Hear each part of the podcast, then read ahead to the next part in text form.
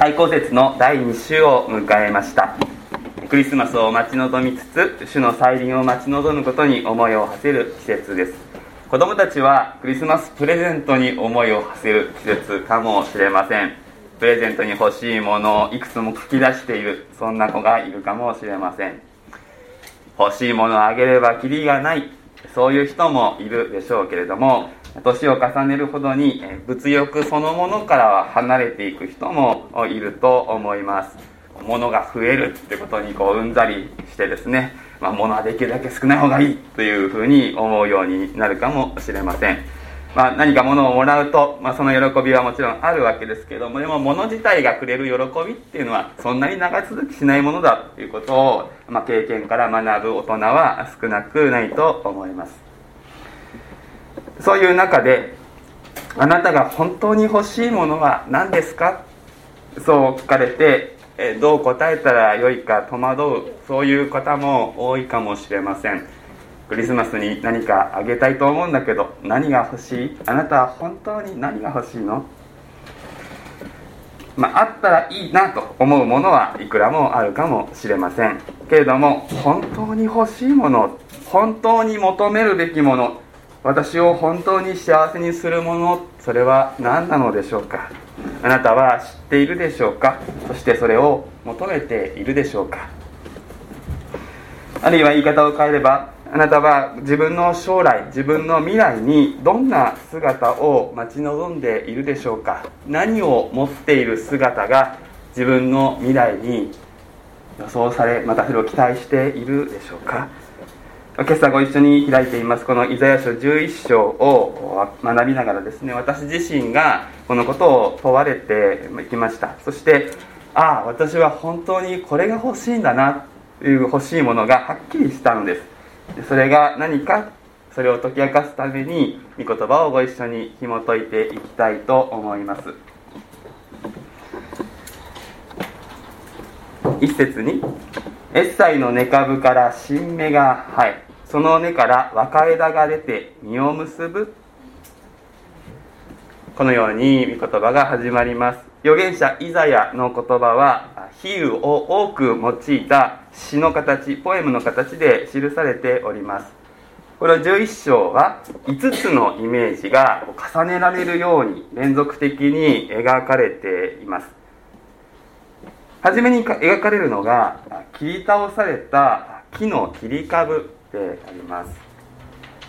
ヘブル語の詩というのはですね同じことを2つの文でこう繰り返す平行法って言いますけれどもそういう形式がよく用いられますからこのエッサイの根株から新芽が生えるということとその根から若い枝が出て実を結ぶっていうのはですね別々のことを言っているわけではありません。2つで1つのことを描いています。切り株から新しい命が芽吹いて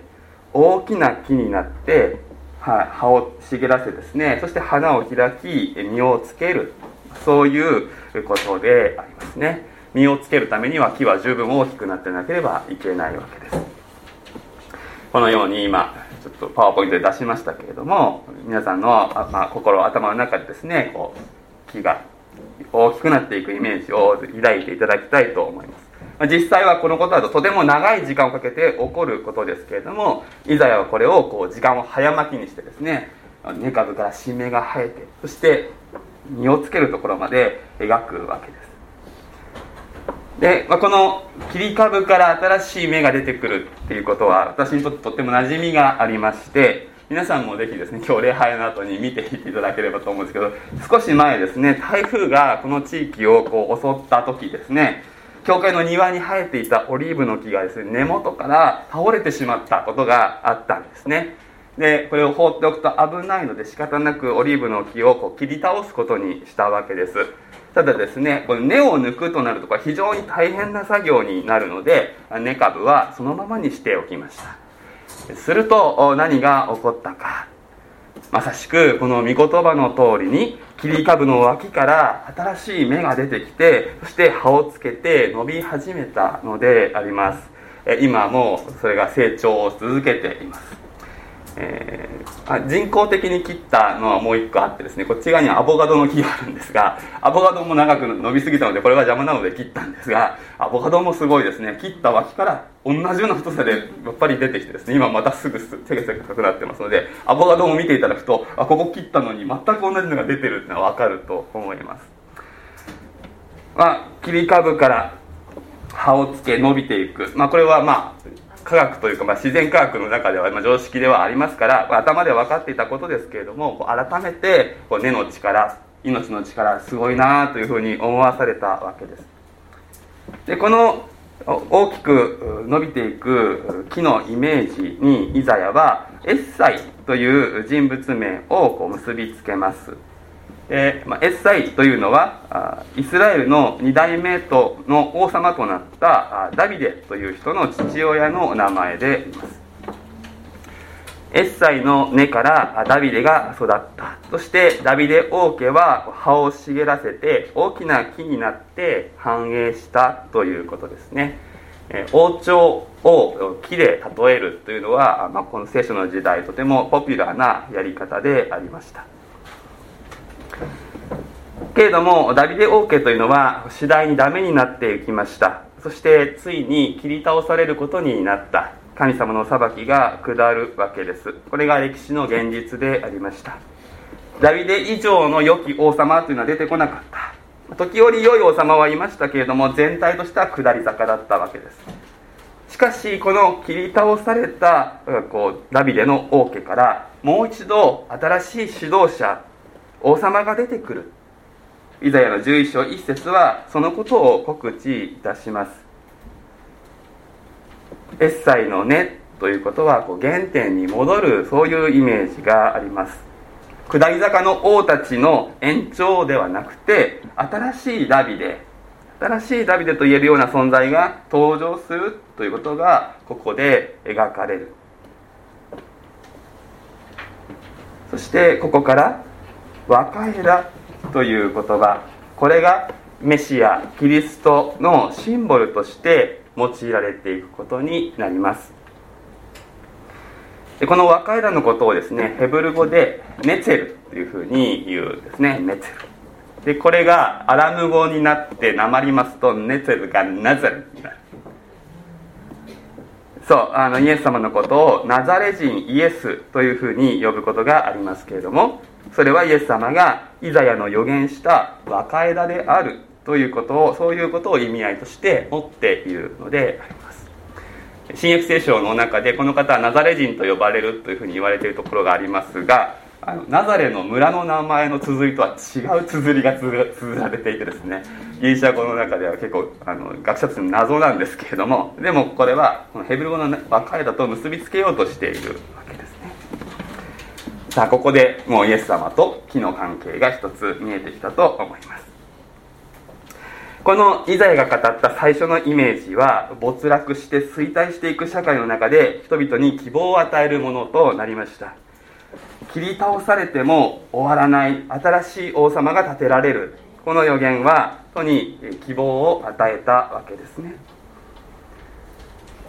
新しい指導者が立てられるならばその国もまた復興するということが示唆されます。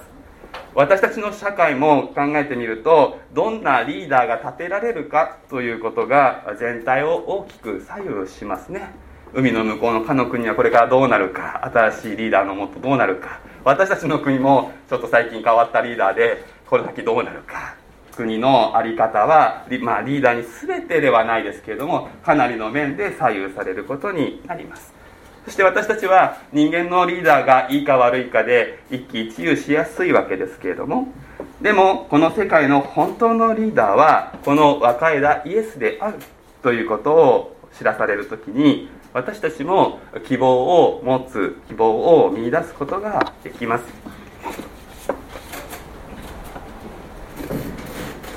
さてイザヤは次のイメージに移っていきます、えー、文字を読むだけではちょっと分かりにくいんですがこの方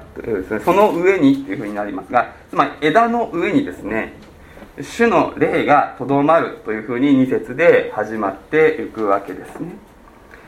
でこの枝根株、まあ、木枝に主の霊がとどまるっていうふうにきますとユダヤ人だと馴染みのイメージがすぐに出てくるんです。それはメノラと呼ばれるランプスタンドのイメージなんですね。これ別名七重の食材というふうに呼ばれます。7つ枝がある食材です。あの中央に1つ大きな、ま、ランプがあってそれを囲むようにこう2対のランプがこう3つですね。3つ組で、えこの木の枝をモチーフにして、え作られていてこれは神殿に安置されていたわけです。でここに火を灯して、まあ、明かりとして使うわけですけれどもイザヤはこのモチーフを元にしてその上に主の霊がとどまる。それは知恵と悟りの霊資料と力の霊主を恐れる知識の霊であるというふうに描き出していきます。主の霊いうふうに言われていますがこれは聖霊なる神様ご自身のことを指しております。炎によって聖書全体の中で象徴されているわけです。でここでイザヤは聖霊なる神様を7つの言葉7つの特徴で描いていきます。中央が主の霊ということは先ほど申し上げましたがそれから2対の言葉のペアが3つ並んでいます。ちょうどメルラに火も火が灯るような形になっている。であの誤解のないように申し上げますがこれは別々の7つの精霊がいるということではありません。一つの霊一人の精霊がどのようなお方かということを7つの言葉でこうビジュアルに示そうとしているわけですね。で主の霊ということでまずこの霊がですねどういう主ご自身なんだということがまず示されましたがそして続いて2つずつペアで示されていくことになります。で最初の組が知恵と悟りですね。別の日本語訳を読みますと知恵と分別というふうにも訳されていますけれどもこれは状況判断と選択に関わっています。状況を見極めて適切な判断をする力精霊はこれをこの若い枝である王様に与えるのだということですね。そして次に資料と力の霊とありますがこれは資料と勇気の霊というふうにも訳せます。資料っていうのは助言するカウンセリングするそういう言葉ですけれども勇気っていうのはこれ力を伝えるものですよね。ですからこの2つをまとめるならば他者を生かすそういう力をこの王様は持っているというふうにまとめることができます。この若枝は適切な助言と力を与えることで人々を励まし勇気づけ用いて生かすことができるということですね。そして3組目主を恐れる知識の例ですけれども別の訳ですと主を知り恐れる例というふうになっています。これは少し日本語に訳しにくいヘブル語なのですが、まあ、意味するところは明らかでありまして神様に対して正しい態度で関わり神様を体験するそのことへと導く例であるということですね。ダビデ王朝に並び立った王様たちに必要だったものが全てここにあると言えます。まあ王様ですから状況判断ができなければ失敗をするわけですね。そして王様は人を生かすことができなければやあの仕事を全うすることはできない。そしてイスラエルの王様神の国の王様は神様との正しい関係の中に生きる必要があったわけです。でもこれが欠落していたゆえにダビデ王朝は没落していくことになった。ですからこの霊がとどまるそのお方ならば素晴らしい指導者になるということが期待できるわけで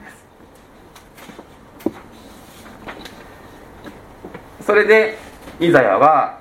3つ目のイメージとして理想的な王様の姿というのを描き出していきます。この方は主を恐れることを喜びとしその目の見るところによって裁かずその耳の聞くところによって判決を下さず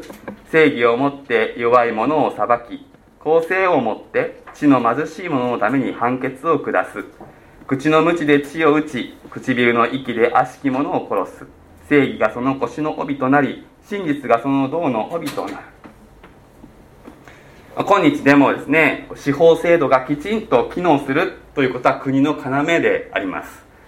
今で言うと東京地検特捜がちょっと頑張っているかなっていうふうに思いますけれどもやっぱり悪い人がちゃんと捕まえられたり調べられたりしなかったらその国は腐っていくわけですよね。古代世界ではですねこれを担うのは王の仕事であったわけです。三権分立がないわけですので王様が司法を担いました。その時にこう見た目で判断したいですね。あるいは人の伝聞で判断するのではなくて正義と公正で裁くということですよね。正義聖書で使われる時にはですねそれは神様の前にまっすぐであるということですね。そして公正というのは人のこう平等が図られるというそういうことです。縦と横がしっかりこう組み合わさってそして正しい裁き平和が打ち立てられるわけですけれどもこれは言うはやすし行うは形であります。この王様はそれをするというふうにイザは言うわけですね。そして悪しき者を殺すというふうにちょっとおっかない言葉で使われていますけれどもこれは悪を断つというふうに訳すことができます。良い王様というのはこう悪しき者を処刑してそれでおしまいということではなくてですね悪とその人を引き離して悪を断ち人を救うものでなければならないし神様イエス様はそのように私たちに関わってくださるわけです。ここで口の無知とかですね唇の息というふうな言葉であ使われていますからこれは暴力的なやり方でそれをするということではなくて説得力のある言葉人を悪の道から離れさせるそういう言葉の力をこの方はお持ちなのだということを指すと思われます。そしてこの理想的な王様のさらに素晴らしいところはですねこの銅腰の帯と銅の帯がしっかりしてるっていうことなんです。でこの腰の帯とか銅の帯っていうのは、まあ、私たちは、まあ、ここにベルトする場合がありますけれども、まあ、当時の服装にはこれ必要だったアイテムのようですね。そして調べていきますとこれは下半身を覆う要になるそういうものなのだそうです。つまりこれが緩みますと裸になってしまう。はだけてしまい恥をさらすことになる。そういうものだというふうな説明がありました。下半身です。下半身が正義と真実。真実というのは誠実と言い換えることもできますがこれでしっかりと結ばれているっていうことですね。すなわちこれはスキャンダルが入り込む余地がないっていうことです。正義が緩む。それは神様に対するスキャンダルです。それは偶像礼拝として現れます。神との関係を破壊するものです。真実誠実。これは人に対するものです。これが緩めば人間関係におけるスキャンダルが起きます。言うまでもなくそのスキャンダルはその人の人生家族またその人の属する集団を破壊していきます。この帯を緩めて成功するということは決してない。かのダビデ王もですね真実の帯帯人に対するこの帯は緩かったわけですね。家族内に多くのスキャンダルを抱えたわけです。そしてその子供のソロモンはですねイスラエルで最高の裁きをなす者として名声を手にするわけですが彼は腰の帯を緩める。イスラエルに数々の偶像礼拝を招き入れることになります。王の仕事をきちんとするその果たす一方で自分の帯も緩めない。未来に現れる若いらはそのようなものであるとイザヤは描き出します。その正義と真実が帯だということもまた知恵のある言葉だなと思うんですが帯っていうのはですねこうそんなに見せびらかすものじゃないですよね。そして振り回すものでもないですよね。自分を締めるためにあるわけです。でもこの私たち間違えてですねこう帯を取り出してこう振り回すことがありますね。正義を振りかざし真実を振りかざして人を傷つけてしまうことがあるわけですこれは帯で私たちを自分自身を締める。そのためにあるんだっていうことが聖書のイメージで教えられることであります。そして4番目にイザヤはイメージを発展させ一つの山聖なる山で動物や血のみ子が平和に暮らすイメージを描き出していきます。さまざまな動物が出てきますが肉食動物と草食動物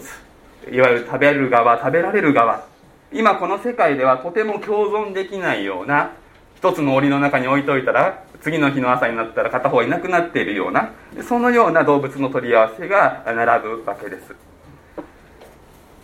けれどもこのイメージでイザヤが伝えたいことは明らかであります。それは今の状況ではとても共存不可能な者同士が平和のうちに生きる世界が到来するそういうことですね。聖書があの研究する人たちはですねこういう光景が文字通り実現するというふうにイザヤは考えていたのかそれともこれはシンボリックなメッセージでこう人間社会に平和が訪れることを描いているのかというのを議論しているわけです、まあ、肉食動物がですね草食動物に変わるのか変われるのかあるいはこう食物連鎖自体が悪なのかまその辺りが関心の的なわけですけれどもでもですねこのイメージっていうのは明らかに今の現実の単なる延長の先に起こることではないわけですので、まあ、あまりそこで交わされる議論っていうのは健全なもの建設的なものにならないと思うんです。あの要はですねどこにあるかというと私の聖なる山のどこにおいてもこれらは害を加えず滅ぼさないというところが要点であります。私たちが経験している今のこの世界ではですねこの命ある存在が互いに害を与え合う滅ぼし合うそういう状況ですね。大きな動物から小さな微生物や細菌に至るまで命には生命には役割があって共存していく命を豊かにし合うことができるはずである。でもこうボタンが掛け違うとですねすれずれてすれ違うとですねそこに悪が生まれ被害が発生し壊滅が起こるわけです。そしてそれは当然人間の種もまた同じであります。けれどもそのような状況が延々と続くわけではないのだということをここでイザヤは語るわけですね。でここでこの4つのイメージはですね1つにまとまっていきます。山の頂上にエッサイの切り株から芽吹いた木が植えられていてそれが大きく枝を伸ばし山全体を覆うわけです。この木に燃えていても燃え尽きない聖なる霊が炎のように宿って明かりとなりその木陰で王は正しい裁きをし人々は平和に暮らす。そしてこの山頂にある木が今度は旗として全世界の人々が集まるべき身を寄せるべき場所であると知らされていく。10節に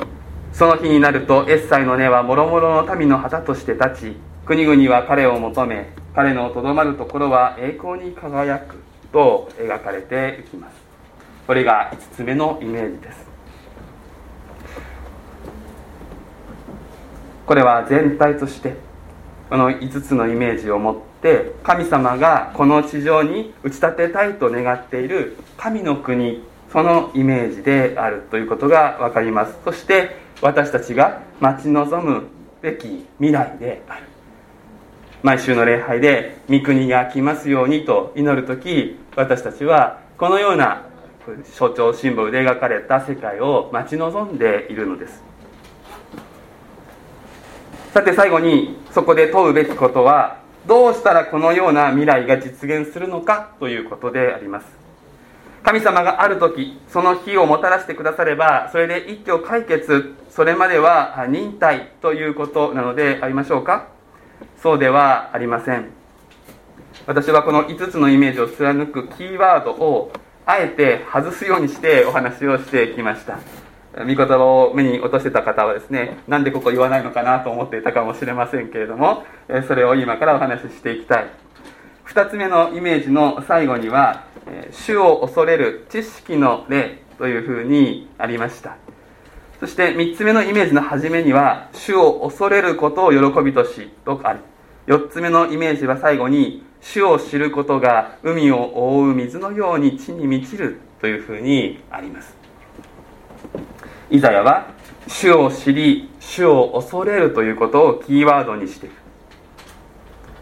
この3節のですね主を恐れることを喜びとしという部分をヘブル語で調べてみますと非常に面白い言葉ですが主を恐れることが匂い立つっていうですねこの嗅覚に関する言葉が使われているんですね。まあ、香水のようにですね主を恐れるということがその身についていますのでこう良い香りとなってそしてこの香りを基準にして見えるところや聞くところではなくて鼻で判断するということですね。正しい裁きは鼻でということがここでほのめかされている。主を恐れ主を知るそのことによって正義と真実の花が咲きそして実が実っているのでその実が香りを運ぶというふうにも言うことができます。良い香りは荒ぶる人の心を鎮めますね。そして平和を呼び起こすそのような働きをいたします。そして良い香り良い匂いに人は誘われてまいります。うなぎ屋は煙の匂いでしょうねこう商売をするというふうに言われますけれども。本当に良い香りに人々は引きつけられていく。そしてそのように人々が主を求めて聖なる山に集まってくる。この11章の1節から10節の中に私たちは一つの主を恐れる匂いっていうものが流れていることに気づくわけです。匂いというのは隠せません。見た目はたとえいまいちであっても良い匂いであれば人を引きつけるのです。良い香りは人の心を和ませます。良い香りは本物の証と言えます。そうなんです。主を知り主を恐れ正義と誠実の実を結ぶならばそこに良い香りが放たれるということは間違いのないことです。そうなんです。私たち一人一人がこの良い香りを放つものへと変えられていくことで待ち望むべき未来神の国は近づいてくるのです。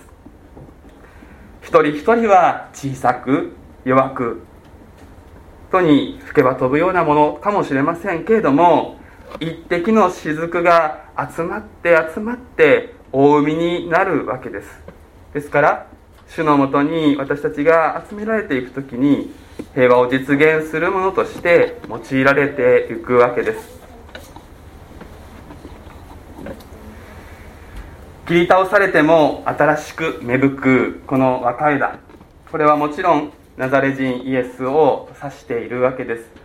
イエス様は単にダビデの末裔としてクリスマスの日に来られたというだけにとどまらない。このイメージはダビデ王家を悩ませていたあの罪の力をイエス様がその身に受け文字通り腰の帯も胴の帯も剥ぎ取られて貼り付けにされて切り倒されたイエス様の姿でもある。けれども若いだとしてのこの本領は切り倒されてから発揮された。主イエス様は切り倒された切り株となられた後に新しい命によみがえりそしてそこからさらに大きく成長しそこに主に従う人々をご自分の枝として結び合わせながら今もなお成長し続けているということです。そうなんです。主の霊がとどまっているのはイエス様だけではないのです。主の霊がとどまっているのは主に結びつけられた私たち教会の上にもペンテコステ以降主の霊はとどまっているわけです。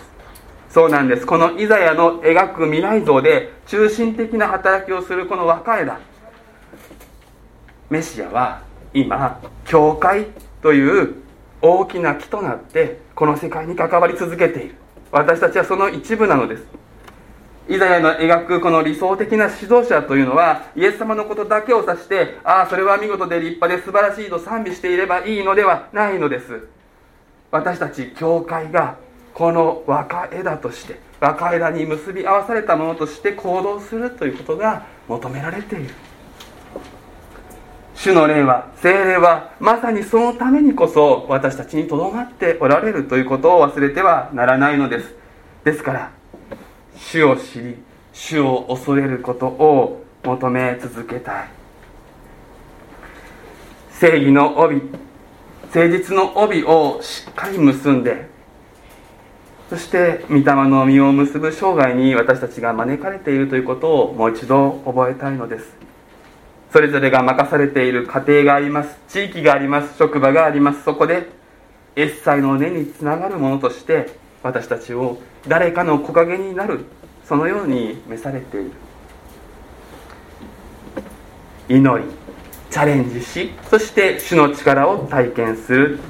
このサイクルが主を知る。大切なサイクルです。このサイクルを繰り返していく時に私たちのうちに実が実り始める。私たちは本物になっていく。そして実るほどに良い香りが隠しきれない香りが流れるのです。香りは演出する必要がありません。実を結ぶことに集中することです。そしてその時私たちの周りに思っても見ない平和が訪れるのです。あの人とこの人が同じ場所にいられるなんて。そんなことが起こるような神様の奇跡が私たちを通して起こされていく。そして死を求める人々が次々と起こされていくことは間違いのないことです。あなたが本当に欲しいものは何ですか？最初に伺いました。私の答えははっきりいたしました。主を知り主を恐れ本物の実を結ぶこと。これが私の欲しいものです。皆さんの答えは何でしょうか？お祈りをいたしましょう。エッサイの根株から芽生えてくださり若いだとして全世界にその木を枝を張り巡らし今私たちの木陰として私たちを支え導き守りご支配くださるイエス・キリストの父なる神様。あなたの尊い皆をあがめます。私たちをこの和解だの一部としてつなぎ合わせてくださったことをありがとうございます。私たちのうちにも主の霊がとどまっていることを感謝します。どうかこの主の霊に励まされ強められてさらに主よあなたを知りあなたを恐れ本物の実を結ぶものとして成長させてくださいますようお願いをいたします。そのようにしてあなたが約束してくださっている未来を待ち望むことができますように。イエス・キリストの皆で祈ります。アーメン。